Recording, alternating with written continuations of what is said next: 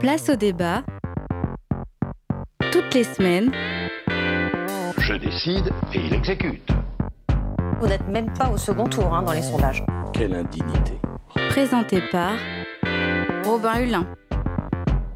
La question est la suivante, comment vous portez-vous ? Bonjour à tous et bonjour à toutes et bienvenue dans ce nouveau numéro de Place au débat. Comme toutes les semaines avec mes invités, nous mettons en avant une thématique de société qui agite l'actualité française. Et cette semaine, nous allons parler d'un sujet central dans notre société ou notre perception de la société, la laïcité. Le neuf décembre dernier, c'était la journée nationale consacrée à ce sujet.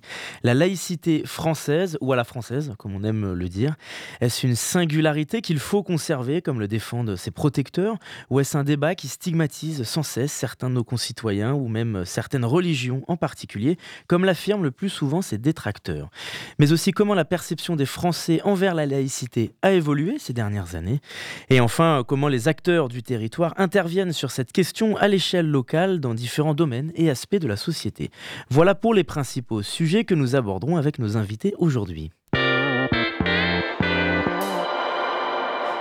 Pour démarrer cette émission, il convient de présenter nos différents intervenants. Aujourd'hui avec nous, Hugo Gaillard. Bonjour. Bonjour. Merci d'être avec nous. Vous êtes maître de conférences en sciences de gestion et référent laïcité à Le Mans Université. Avec nous également Benjamin Dagar, chargé de mission éducative pour la Ligue de l'enseignement en Sarthe. Bonjour. Bonjour. Merci à vous deux d'avoir répondu à notre invitation. Alors, on devait avoir avec nous en studio Florence Desirons de Bièvre, référente laïcité au C H du Mans, qui n'a pas pu venir pour des raisons d'agenda. On va se pencher plus en détail sur cette notion de la laïcité, sur sa juridiction, sur sa définition finalement, avant de vous laisser un peu la parole. Donc alors comment définir la laïcité ? Selon les premiers textes de la loi de mille neuf cent cinq, la République assure la liberté de conscience, l'État se veut neutre, il n'y a plus de religion légalement consacrée, tous les cultes sont traités de manière égale. Déjà pour démarrer ce premier point, on va s'intéresser d'un peu plus près à vos travaux, vos interventions, vos missions. Hugo Gaillard, je commence par vous. En quoi consiste l'émission du référent laïcité à l'université, Le Mans Université même ? Merci pour cette question. Alors effectivement, Le Mans Université a nommé récemment un, un, un référent laïcité hein, dans la lignée des, des obligations euh, légales qui avaient été, euh, qui avaient été mises en, en place. Alors les missions sont, sont relativement simples et, et définies par un décret. Je vais les donner par ordre. Hein. La, la première, c'est une, une, une mission de sensibilisation. Sensibilisation assez large puisqu'elle concerne les personnels, les étudiants, mais aussi, pourquoi pas, toutes les parties prenantes de l'université. Euh, notamment, on pense aux intervenants extérieurs qui font vivre euh, l'université, qui s'appuient bien sûr sur des personnels, mais aussi euh, sur des partenariats avec le territoire. Une deuxième mission, c'est un rôle de conseil sur l'application de la laïcité à l'université. Alors, ce conseil, il peut encore une fois... Euh, concerner les étudiants, concerner euh, les collègues, les, les universitaires, les personnels support, euh, mais aussi la gouvernance de l'université lorsque, lorsque c'est nécessaire. Euh, d'ailleurs, à ce titre-là, à la demande de l'autorité euh, universitaire, le, le référent laïcité peut, peut intervenir en, en ouais. médiation dans, lorsque des cas sont, sont rencontrés et nécessitent soit de la communication, soit un recadrage, euh, ou soit tout simplement la mise en avant de, de, de règles qui ont été décidées euh, plus localement. Et puis enfin, une dernière mission qui est, qui est peut-être une mission plus organisationnelle, mais qui a, qui a beaucoup d'importance, c'est, c'est, c'est la mission de célébration de la journée du, du neuf décembre, qui est euh, l'anniversaire de la loi de dix-neuf cent cinq, qui est la loi dont vous avez parlé dans votre euh, introduction et qui, qui organise le, le principe de la laïcité dans la République française. Sur la partie conseil, vous avez le sentiment qu'il y a beaucoup d'interventions, un besoin d'intervention et de, de, de questions à ce sujet, que ce soit, comme vous l'avez dit, par les, les enseignants, les enseignants-chercheurs ou les jeunes, les étudiants ? Non, la fréquence est plutôt faible, hein. on, est, on est assez peu sollicité, on est un, un, un bassin euh, territorial qui est un bassin territorial relativement apaisé sur ces questions-là, et à l'Université du Mans, on a euh, finalement assez peu de demandes, et, et ce qui nous permet d'ailleurs de façon euh, relativement confortable d'y consacrer un temps assez conséquent, euh, en, en, en convoquant, en proposant des échanges avec un certain nombre d'acteurs de façon élargie, que ce soit les personnels et les étudiants, et si possible euh, les deux en même temps quand, euh, quand c'est nécessaire. Donc non, pas une fréquence très élevée, euh, du temps pour traiter les situations et, euh, et, et, et un climat qui est quand même relativement favorable, peut-être par rapport à d'autres universités, ça reste une spéculation, mais je pense que c'est vrai. Alors lorsque vous dites qu'il y a assez peu de, de demandes parce que l'on est un territoire apaisé, est-ce que cela veut aussi dire qu'il y a une part de désintérêt parfois ? S'il y a peu de demandes d'intervention, peu de questions ? Alors le, le besoin... n'est pas forcément immédiat pour tout le monde, puisque comme vous l'avez mmh. très bien dit en, en rebond de ce que j'ai dit, les, les cas sont relativement peu nombreux. Euh, par contre, il y a un vrai intérêt des personnes euh, de développer ce qu'on peut appeler une culture laïque, c'est-à-dire d'en savoir un peu plus sur ce que c'est que le modèle de laïcité à la française, de savoir quelle est sa déclinaison dans le quotidien professionnel ou étudiant. Et donc, euh, par là, il y, y a quand même un, un, un intérêt. Alors, je ne vais pas vous dire que tous les, les personnels de l'université et les étudiants réclament des sensibilisations et des formations à la laïcité, mais lorsque des initiatives sont proposées, elles, elles sont relativement suivies. Vous avez parlé des différents cadres autour de cette mission, comment est-ce qu'ils ont été euh, tracés? C'est parce que c'est une mission récente, il y avait un, un besoin ces dernières années de voir la laïcité sous un angle différent et donc de créer des, des postes, des postes référents dans des secteurs où il y avait peut-être moins ces questions-là avant. Bah, l'existence d'un référent laïcité dans la fonction publique, c'est une directive nationale hein, qui, a été, oui. qui a été décrétée. Euh, elle, elle s'applique tant d'ailleurs à l'université qu'à d'autres contextes, le contexte hospitalier, les collectivités territoriales, et cetera. Euh, donc le, le, l'idée de désigner un référent laïcité est une idée qui descend, comme on dit, hein, elle, est, ouais. elle, est, elle, est, elle, est, elle est centrale. Euh, dans, dans la pratique, euh, toutefois, euh, je pense que c'est, c'est, ça correspond aussi à, à, à l'idée que, que, que il est nécessaire de, de diffuser le principe de laïcité, parce que, encore une fois, comme vous l'avez parfaitement euh, indiqué dans votre euh, introduction, euh, il fait l'objet de compréhensions multiples et d'interprétations variées. Mmh. Benjamin Dagar de la Ligue de l'enseignement, vous intervenez régulièrement sur notre antenne à Radio Alpa. La Ligue de l'enseignement intervient sur différentes thématiques de société assez variées. Justement, là aussi, quelles sont ses missions premières concrètement ? Bah déjà, pour rappeler, la Ligue de l'enseignement, donc c'est une association, mmh. une fédération de, départementale d'associations, c'est un mouvement national. Euh, je dirais qu'il y a la laïcité dans son A D N. Alors, c'est, ça fait partie des, des échanges qu'on avait eus avec les, d'autres collègues il n'y a pas très longtemps.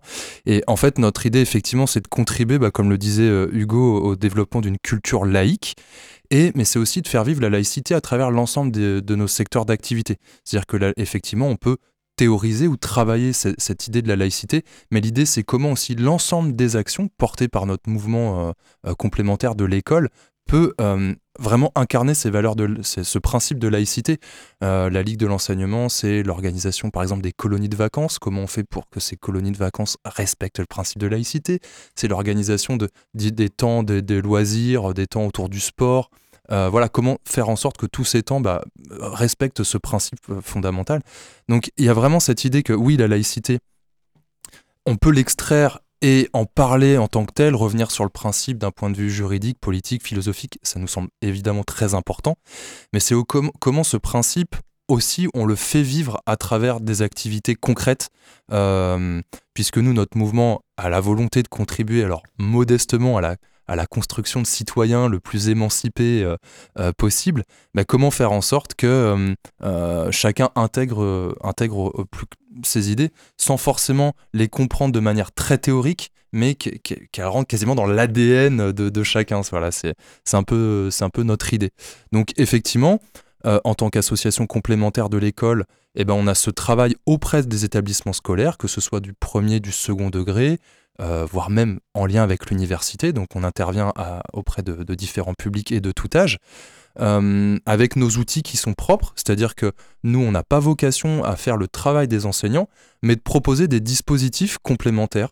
Euh, et pour ça, on a développé par exemple un centre de ressources, qu'on appelle le centre de ressources et d'animation pour l'éducation à la citoyenneté, qui propose euh, des outils d'animation, euh, euh, comme des expositions, comme des jeux, euh, qui vont permettre aux élèves bah, à la fois de venir euh, soit valider des, des savoirs, des choses qu'ils auraient euh, travaillées dans le cadre d'un enseignement plus classique, euh, dans le cadre de leur discipline, je pense notamment à l'enseignement moral et civique, puisque c'est beaucoup ces enseignants-là qui ont la, la charge de la transmission du, du principe de laïcité, bien que c'est un principe transversal à l'enseignement des matières.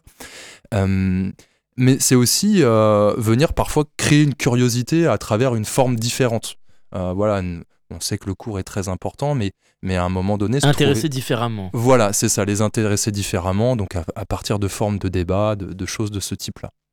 Alors on a donné une définition rapide hein, de la laïcité en France en début d'émission de la loi de mille neuf cent cinq.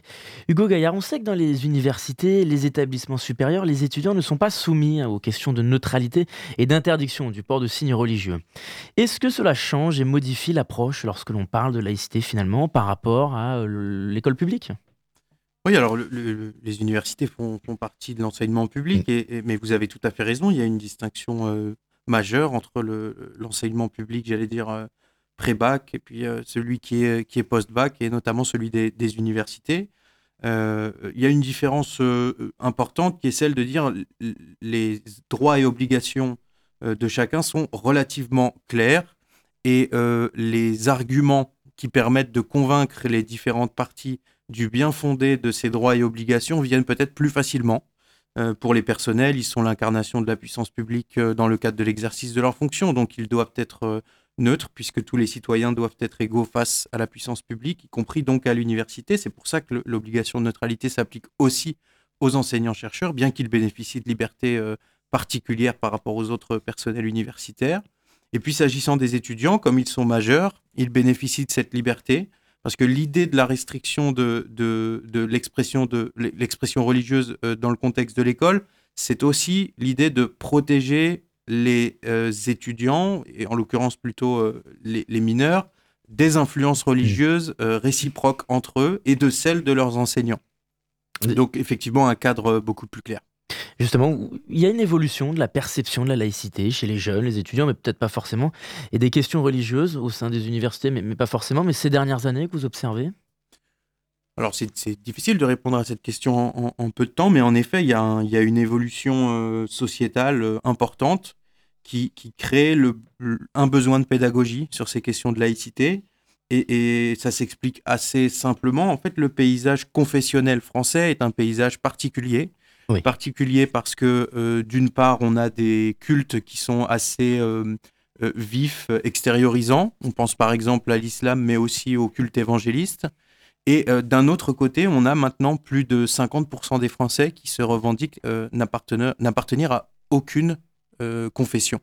Et donc on a ce, qu'on, ce que Philippe Portier avait appelé lors de la Journée nationale des référents laïcité, là, il y a quelques mois, organisée par France Université, une polarisation du, du, du paysage confessionnel français, qui fait qu'on a des personnes qui vivent dans le, le même endroit et qui ont des visions euh, relativement distinctes du, du principe de laïcité. Donc les perceptions évoluent parce que la société évolue, et donc le rôle des, des référents laïcité à l'université, mais aussi de toute personne impliquée sur ces questions de laïcité, c'est de contribuer à une bonne compréhension de, de, de la loi, parce que, et encore une fois je fais référence à votre introduction, vous, vous parliez des, des, des évolutions des perceptions, la loi elle n'a pas changé, c'est la perception de la loi qui change avec la société.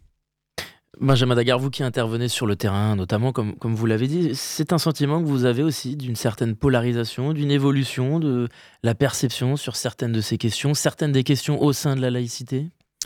euh, C'est pareil, difficile de, de, de parler en termes d'évolution. Par contre, moi, j'ai, j'ai, ouais, j'ai aussi cette impression qu'il y a, pour intervenir sur la laïcité auprès des, ouais, de différents publics jeunes, il y a...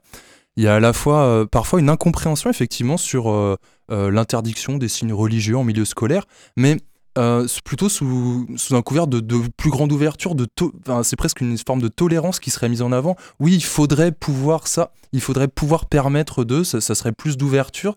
Euh, et en même temps, euh, après discussion, une compréhension quand même de cette idée de protection euh, des, des influences extérieures, euh, et parfois aussi le sentiment qu'il y a une, une perception de la laïcité qui est beaucoup plus de l'ordre de l'interdit que de l'ouverture des possibles et de la possibilité de chacun.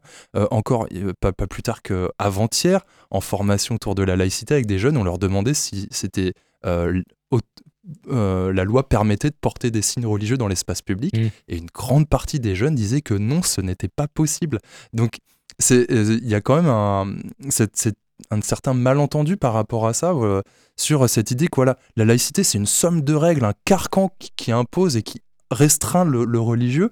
Donc il y a souvent cette, voilà, j'ai plus cette impression là, et, et en même temps à côté de ça une demande d'ouverture et de tolérance. Donc c'est, c'est presque deux choses qui s'entrecroisent et qu'on on essaie d'émêler, de dire qu'en fait ça va au contraire, bah, la laïcité c'est quelque chose qui Euh, au contraire, garantit à chacun de pouvoir vivre euh, le plus librement possible sous res- en respectant un certain nombre de, de règles. Est-ce que c'est un, un exercice difficile aussi de tenter de faire comprendre dans vos interventions que la laïcité, il y a aussi, euh, comme vous l'avez dit, une certaine part de contrainte aussi, notamment dans, dans, dans les écoles, une part de contrainte dont on ne peut se passer pour euh, notre liberté. Comment réussir à, à transmettre cette notion ? Bah, C'est, euh, je, moi je dirais que euh, la, peut, peut-être que euh, on, on a l'impression qu'il y a, il y a une forte, de forte résistance à la laïcité, alors euh, peut-être que c- certains médias y contribuent, et, et parfois je pense qu'il y a un décalage entre euh, ce qu'on, la, la perception qu'on peut avoir de... de, de Euh, voilà, de, de quelque chose de difficile à faire accepter et peut-être la façon dont les choses sont transmises. Euh, euh, on a beaucoup critiqué, par exemple, le manque de respect des, des, des min- d'une minute de silence, mmh. euh, des minutes de silence post-attentat. Il euh, euh, y a certaines situations euh, euh, qu'on, voilà, qui ont été mises en avant euh, souvent et euh, parfois qu'on a fait porter à la laïcité, comme si c'était une, mé- une méconnaissance de la laïcité. Or, c'était peut-être autre chose d'un point de vue Euh, de la construction de, de, dans la, lors de l'adolescence qui se jouait et pas forcément des, des, des choses directement liées aux religieux. Donc peut-être qu'on fait porter aussi à la laïcité euh, une forme de conflit qui n'est pas directement liée euh, voilà, à la compréhension même du principe. Mmh. Hugo Gaillard, le quatorze décembre, vous êtes intervenu pour une conférence organisée par la Ligue de l'enseignement sur la laïcité à l'hôpital. Parlons-en. C'est un sujet dont on parle le moins en général lorsqu'on parle de la laïcité puisque c'est très centré sur euh, l'enseignement. On sait que la P H P a lancé un guide pratique sur ces questions notamment. On devait avoir, donc, comme je l'ai dit en début d'émission, Florence Desirons de Bièvre qui a été intervenue sur euh, ce sujet, mais vous aussi. Du coup, quel était l'objectif de votre intervention ? Eh bien, l'objectif de, de mon intervention était de poser quelques repères pour encadrer la laïcité, parce que c'est, c'est ce que disait Benjamin, je, je trouve avec beaucoup de justesse, c'est que euh, la grande difficulté qu'on peut rencontrer euh, sur la laïcité vient d'une part de, de la perception qu'ont les acteurs, mais aussi de la manière dont les acteurs euh, euh, peuvent la faire vivre dans mmh. les situations de travail euh, quotidiennes, puisqu'il s'agit de l'hôpital, mais aussi dans les situations de soins, quand on se pose du point de vue du, du, de l'usager de l'hôpital, c'est-à-dire du, du patient. Alors, le but de, de mon intervention, c'était de poser quelques principes euh, fondateurs de, de management, puisque c'est ma discipline, hein, je suis enseignant-chercheur en management, euh, pour aider euh, les personnels encadrants de, de, de l'hôpital, qui étaient présents en nombre hein, lors de cette conférence, qui a été un, un, un succès assez original, j'ai trouvé. Euh, et, et c'était de les aider dans leur pratique professionnelle quotidienne sur des thématiques comme le recrutement, comme euh, l'intégration des nouveaux personnels, la place particulière des stagiaires qui sont à la fois étudiants et en même temps personnel du service public, donc qui ont des droits différenciés. Hein. En tant qu'étudiant, ils bénéficient de la liberté, on l'a dit, mais en tant que euh, personnel stagiaire du service public, ils doivent respecter la, la neutralité. Donc le, l'hôpital est, j'allais dire, un lieu un peu hybride et, et, et certainement que, que la P H P euh, s'en est rendu compte et, et a pris le temps de ré- rédiger un, un, un guide pour fournir quelques éléments de, de positionnement. Puis, si je peux me permettre, j'ajouterai un dernier point. C'est que dans le contexte de l'hôpital, il y a un élément spécifique, c'est que bien sûr, il y a la, la relation de soins, bien sûr, il y a le, le statut de, de, d'entité publique et donc la neutralité, mais il y a aussi quelque chose de très spécifique, c'est les valeurs du soin. Et les valeurs du soin, elles portent des valeurs d'hospitalité, de proximité, ça a été très bien présenté par Florence Desirons de Bièvre euh, d'ailleurs, qui est aussi référente laïcité de l'hôpital. Euh, et, et l'objectif, c'était de voir quelle, quelle était la combinaison possible entre ces valeurs du soin, cette obligation de neutralité et, et plus généralement l'objectif mmh. euh, des hôpitaux. Parce qu'au centre de cette question, c'est la, la santé, comme vous l'avez dit, la santé humaine. Lorsqu'un patient refuse de se faire administrer certains traitements ou de se faire soigner par un médecin du sexe opposé, par exemple, pour des questions religieuses. Et donc, quels éléments de langage, quels conseils, quelles informations vous donnez à ce sujet précisément pour les soignants qui, qui ont des interrogations ? Oui, il y a des, il y a des, alors je, il y a des refus de, de la part de, de patients, mais il y a aussi des praticiens qui refusent oui. de pratiquer certains actes. Il y a aussi des personnels qui souhaitent plus ou moins afficher leurs convictions religieuses alors qu'ils ne le peuvent pas. Mais les conseils sont relativement simples, hein, c'est de redonner le sens de l'interdiction, parce que souvent le sens de l'interdiction n'est, n'est pas connu. Euh, d'expliquer que euh, la, le, le rôle du soignant, c'est d'être en proximité des, des personnes, mais que c'est une proximité exigeante, parce que le, la relation de soins le, le demande. Et puis quelques principes simples, hein, c'est-à-dire expliquer les décisions qu'on prend, donner les arguments qui sont derrière ces décisions, euh, faire en sorte que les décisions qu'on prend sont appliquées partout dans l'hôpital, et pas seulement dans certains services plutôt que, que d'autres. Euh, je ne parle pas de l'hôpital du Mans spécifiquement, hein, ces, ces conseils-là s'appliquent à l'ensemble des... des hôpitaux, bien, bien entendu. Donc, c'était, c'était l'objet de mon intervention, avoir une approche juste, c'est-à-dire qui ne renie pas ses fondamentaux, l'obligation de neutralité et liberté pour les patients, et puis qui intègre les valeurs du soin à, à l'accompagnement. Au travers de, de vos mots, on retrouve euh, le, l'échange avec Benjamin Dagar. C'est-à-dire qu'il y a une complexité aussi dans ce débat sur la laïcité. C'est pour ça qu'il crispe une, une partie de notre société. On verra ça dans quelques instants. Parce qu'elle est intimement reliée aux, aux questions de liberté, comme vous l'avez dit, libre conscience, neutralité aussi. Mais comment réussir à, à imposer la laïcité sans créer ce, ce sentiment de, d'obligation et d'interdiction, comme vous, avez, comme vous l'avez dit ? Ouais, bah, il ne faut, faut pas l'imposer. En fait, il faut convaincre les, les personnes euh, d'y adhérer et de s'y inscrire. Euh, en fait, ce, qui, ce, qui, ce qu'on remarque, hein, que ce soit dans les organismes publics ou les organismes privés, c'est que quand les personnes se mettent à pratiquer la laïcité, à la, dis- à la discuter au quotidien, à l'intégrer à leur schème décisionnel, leur mode de raisonnement, euh, alors elle devient une valeur professionnelle comme une autre. Il euh, y a certains organismes qui positionnent le respect du principe de laïcité parmi les objectifs des professionnels qui, qui, qui travaillent dans les structures concernées. Donc il faut la faire vivre, il faut l'intégrer au, au mode de gestion et au mode de... de management pour faire en sorte qu'elle ne soit pas perçue comme une contrainte, mais comme un, un moyen de réaliser la, la finalité qui est, dans le service public, de proposer un service public de qualité et de garantir l'égalité de tous les citoyens face à ce service public. Alors ces crispations dont j'ai prononcé le, le mot il y, a, il y a quelques instants, c'est un sujet qui va nous permettre de nous tourner vers la deuxième partie de notre émission. Comment est-ce que ce débat sur la laïcité a évolué ces dernières années en France ? Comment expliquer certaines crispations dans une partie de la société ? Avant d'aborder tout ça, on va faire une pause, une pause musicale. Pink Floyd et Comfortably Numb, et on se retrouve juste après.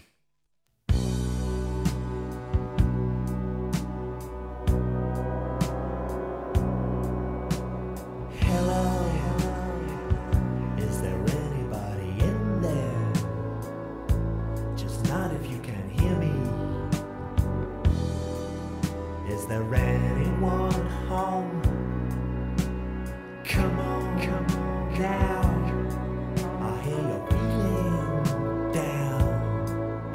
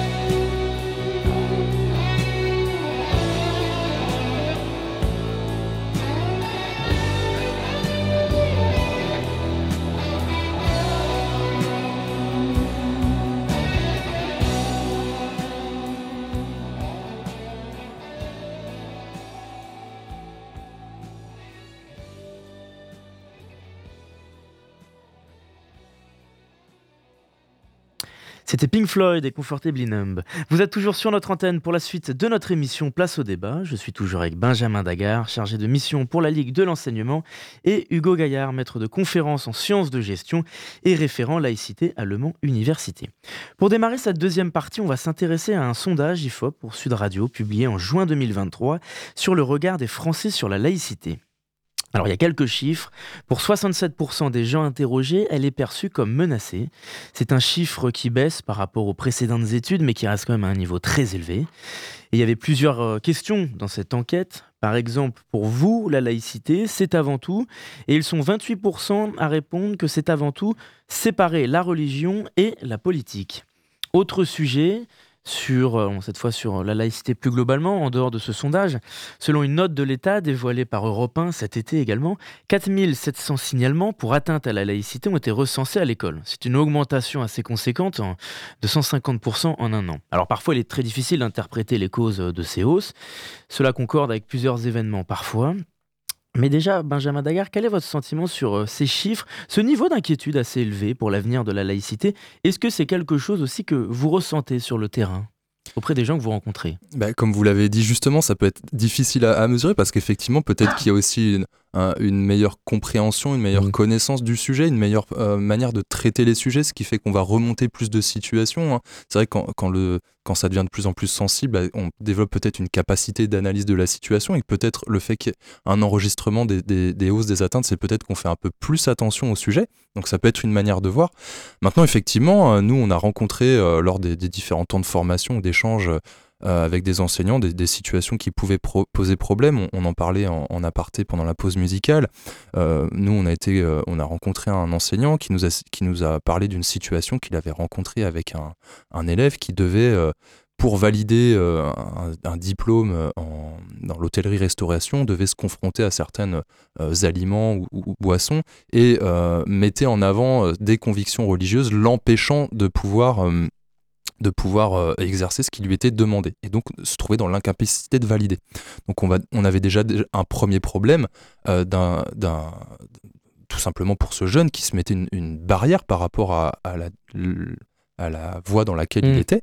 Et la deuxième, c'était aussi que l'enseignant, euh, à notre sens, c'était peut-être euh, une erreur, avait fait le choix de, de rentrer sur le terrain du religieux en, en essayant d'accumuler le, le maximum de connaissances sur la religion en question pour euh, déconstruire le discours et euh, trouver une argumentation afin de convaincre le jeune en question.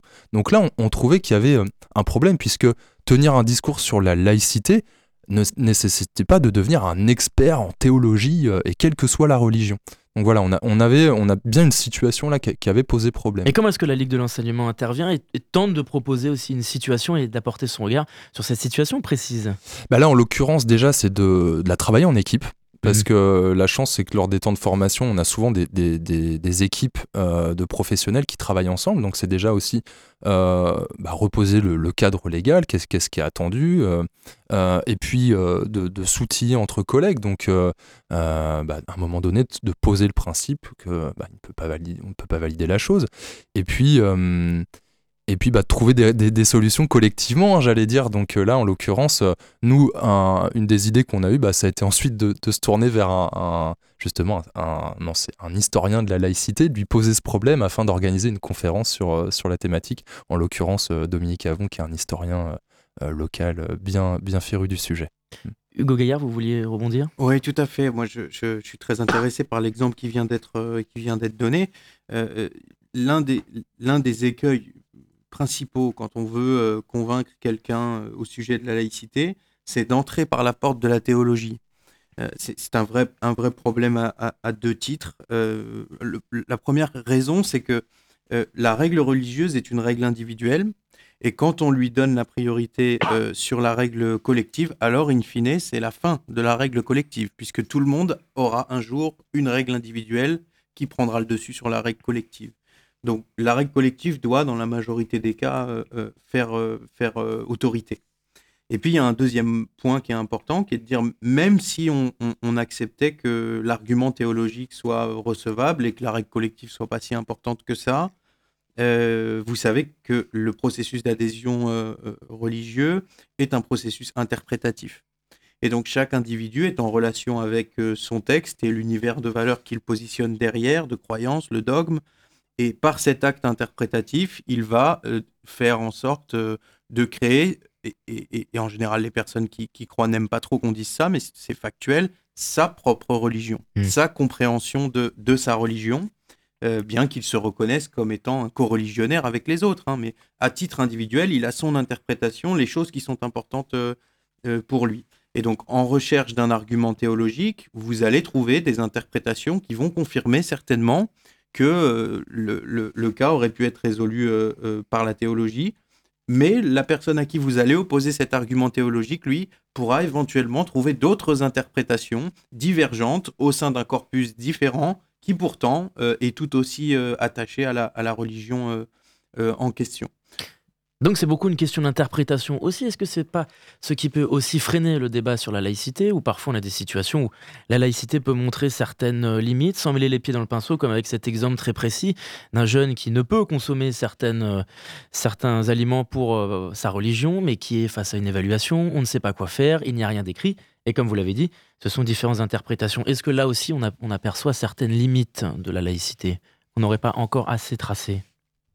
Je, je, je ne sais pas, à vrai dire, s'il s'agit de limites de la laïcité ou tout simplement de, de, de, du fait qu'on est en présence d'une société humaine avec des personnes qui ont des, des, des croyances, des valeurs qui sont différentes et, et, et qui sont toujours le fruit d'interprétations, puisque vous savez relativement bien que si nous lisons tous les deux le même paragraphe d'un texte en question, nous n'allons pas en comprendre et en interpréter les mêmes implications. Donc c'est, c'est, c'est autant un, un, un, un problème ou une problématique euh, d'interprétation de ceux qui interprètent euh, que, que, de, que de laïcité de, de mon point de vue. Ce qui est, ce qui est important hein, sur, les, sur les questions de laïcité, c'est que la laïcité ne s'adresse pas seulement aux croyants. La laïcité, c'est un principe qui permet de garantir euh, la possibilité à toutes et tous d'avoir des croyances divergentes, mais de séparer ces croyances divergentes de l'espace politique. Euh, ça veut dire quoi ? Ça veut dire que la laïcité, c'est le cadre euh, intégrateur qui permet euh, de, d'adhérer à une nouvelle religion, de conserver sa religion et de la pratiquer, d'en quitter pour n'en rejoindre aucune, euh, de euh, changer de religion donc hein, aussi. Et donc tous ces mouvements-là, qui sont des mouvements très contemporains, hein, si on revient quelques années en arrière, bon, on avait des adhésions fixes aux religions, hein, euh, bah, ils sont permis par le principe de laïcité et euh, ils sont le signe... Euh, de mon point de vue, de la modernité. Mmh. On va se pencher un peu sur les chiffres que j'ai donnés sur l'école. quatre mille sept cents signalements pour atteinte à la laïcité entre août deux mille vingt-deux et août deux mille vingt-trois. En France, l'interdiction des signes religieux dans les écoles publiques date de deux mille quatre. Est-ce que ces chiffres d'atteinte à la laïcité reflètent-ils simplement une jeunesse qui aussi, comme souvent, aime braver l'interdit, a souvent eu des, dans les décennies passées d'autres causes et dérives sur des sujets différents de la laïcité qui a évolué? Ou est-ce qu'il y a aussi réellement un malaise, selon vous ? Toujours, moi, je me garderais de, de, de tracer des tendances. Voilà, je pense qu'à chaque époque, c'est ces formes de mobilisation. Euh, ça serait très intéressant de savoir si, euh, en deux mille quatre, on parlait autant de la laïcité. Alors là, il faudrait faire un travail euh, linguistique de relever euh, l'occurrence laïcité dans les débats, et le, les débats politiques et médiatiques pour voir si, euh, effectivement, aujourd'hui, c'est, c'est un thème qui est aussi proposé dans, dans, dans, dans l'espace de discussion médiatique et politique. Et donc, forcément, on s'y accroche et... Moi, ce que je vois aussi, alors pour en parler positivement, c'est lorsqu'on en échange, c'est de voir les jeunes qui sont aussi très intéressés par le sujet. Parce que parler de ça, c'est aussi parler de, de l'identité de chacun. C'est ramener aussi, euh, lors des débats qu'on peut avoir, euh, par exemple, en milieu scolaire ou euh, lors de, de sorties, euh, c'est ramener une partie aussi de, de ce qui constitue euh, bah, l'identité de, bah, de, de... qu'on soit croyant ou pas croyant d'ailleurs. Mais en tout cas, euh, voilà, c'est, c'est faire place à des sujets euh, intéressants et que l'école n'a pas forcément traité en tant que telle. Donc, euh, ce qui n'est pas scolaire peut, peut peut-être être intéressant aussi pour les élèves. Donc, euh, y a, y a, je pense qu'il y a cette idée, voilà, euh, effectivement, aujourd'hui, dans une, peut-être dans une revendication plus individuelle, mais c'est très bon parce que c'est aussi euh, euh, faire place à, à ce qui nous constitue chacun, de, de parler de, de son système de croyance aussi. Eh bien, c'est, c'est un, d'un point de vue, je trouve, ça peut avoir un point de vue émancipateur, enfin, une... Euh, donc ouais, le, le fait qu'il y ait plus de, de alors je, il ne s'agirait pas pour autant de minimiser les difficultés que peuvent rencontrer les enseignants parce que c'est réel. Enfin voilà, euh, les, les établissements, nous, on, on, a, on, on nous a aussi fait part bah, de la situation dont je vous ai parlé tout à l'heure, mais de situations aussi, bah, d'autres situations tendues. Donc effectivement, il y a des situations tendues. Euh, maintenant, il y a aussi, euh, bah, l'université est concernée, mais euh, le, l'ensemble des, des personnels de l'éducation nationale sont aussi actuellement dans, dans un grand programme de formation qui leur permettent et de se remettre au clair, mais aussi de, d'être en capacité de mieux dialoguer avec les jeunes sur le sujet. Euh, faut, y a aussi, euh, faut le savoir, cette matière de l'enseignement moral et civique qui est, qui est peut-être pas la plus, euh, la plus mise en avant dans les discours, mais qui aujourd'hui euh, cherche à donner aussi, euh, à réintroduire du sensible dans la question des, des principes et des valeurs qui traversent euh, notre société et qui est très intéressante. Nous, on sait qu'on est aussi beaucoup sollicités pour aborder les questions de discrimination. Et cet espace de discussion, euh, lorsque les enseignants en ont la possibilité et qui peuvent l'investir, euh, alors un peu de promo avec des associations complémentaires de l'école, mais euh, aussi via d'autres formes, via, via, via des visites, euh, des, des, des films, enfin voilà, il y, y a plein de supports qui permettent euh, de, rap- de retravailler des questions importantes pour les jeunes. Et euh, moi, je, je dirais que la laïcité fait partie aussi des sujets qui est, qui est peut-être plus abordé aujourd'hui. Et il y a peut-être beaucoup d'atteintes, mais aussi un intérêt plus important. Mmh. Hugo Gaillard, quel est votre regard sur ces chiffres ? Est-ce qu'ils attestent aussi d'une certaine récupération politique, d'une communication politique ou d'un traitement médiatique euh, biaisé, faussé, ou il y a aussi un, un, un réel malaise sur ces questions euh, qu'il ne faut pas sous-estimer ? Mais le, le, la question laïque est instrumentalisée par un certain nombre de... De, de partis politiques, de familles d'idées. Euh, dont, dont on... Un petit peu plus près du micro, s'il vous plaît. Oui, pardon. Merci beaucoup. Oui, je disais, la, la laïcité est quand même euh, relativement euh, instrumentalisée par un certain nombre de, de partis politiques, de familles d'idées. Euh, et c'est d'ailleurs quelque chose qui contribue à sa méconnaissance et à sa mauvaise compréhension, à, de, de, de mon point de vue.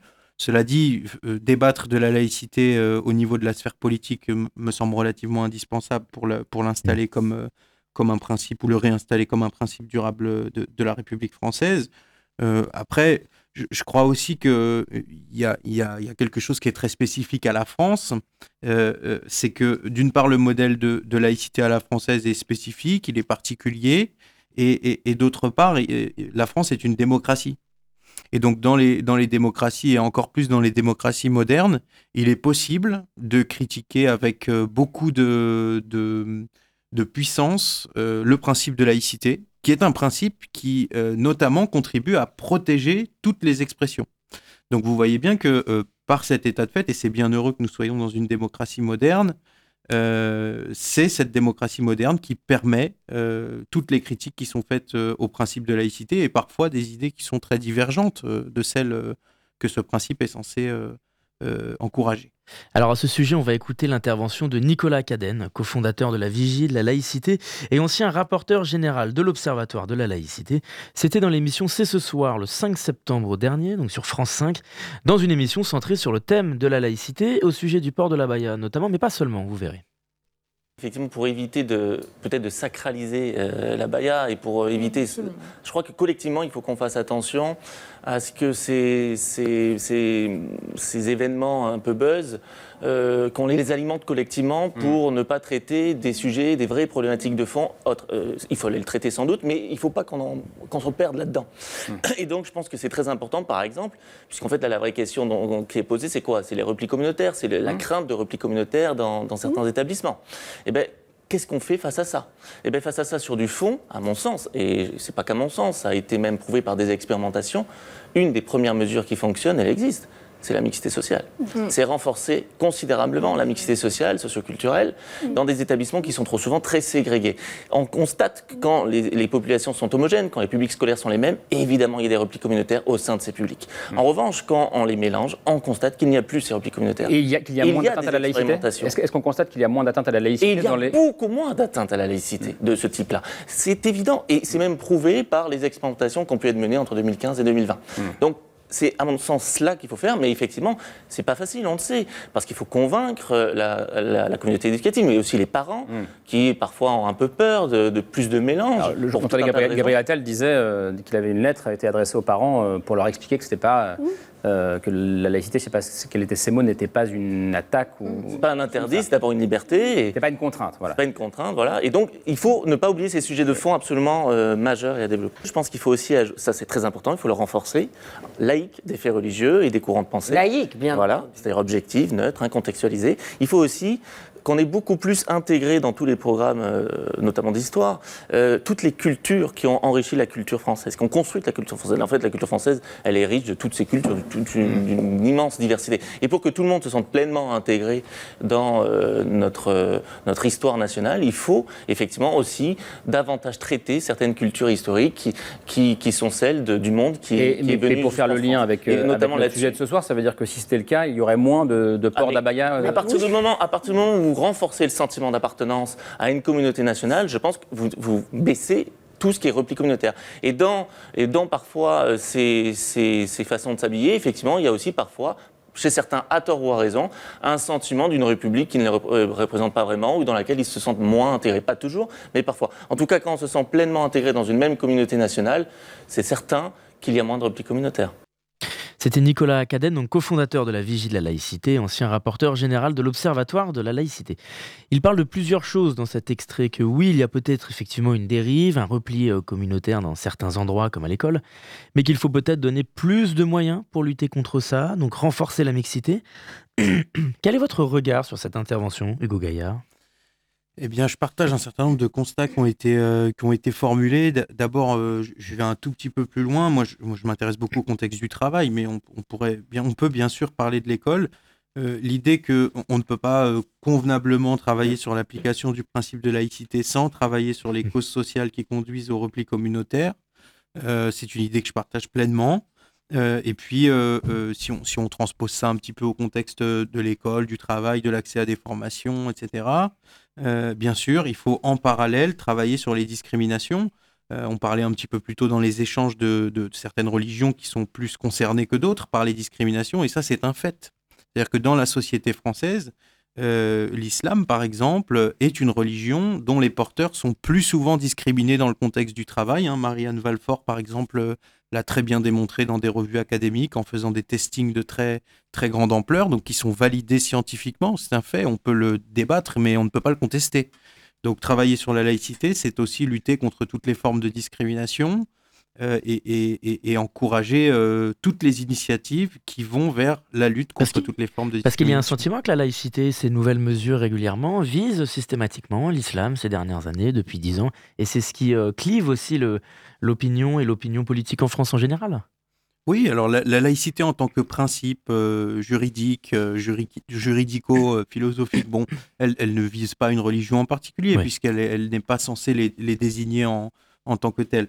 Euh, c- cela dit, euh, les instrumentalisations politiques euh, récupèrent une certaine interprétation euh, du principe juridique euh, pour taper sur un certain nombre de, de communautés euh, religieuses.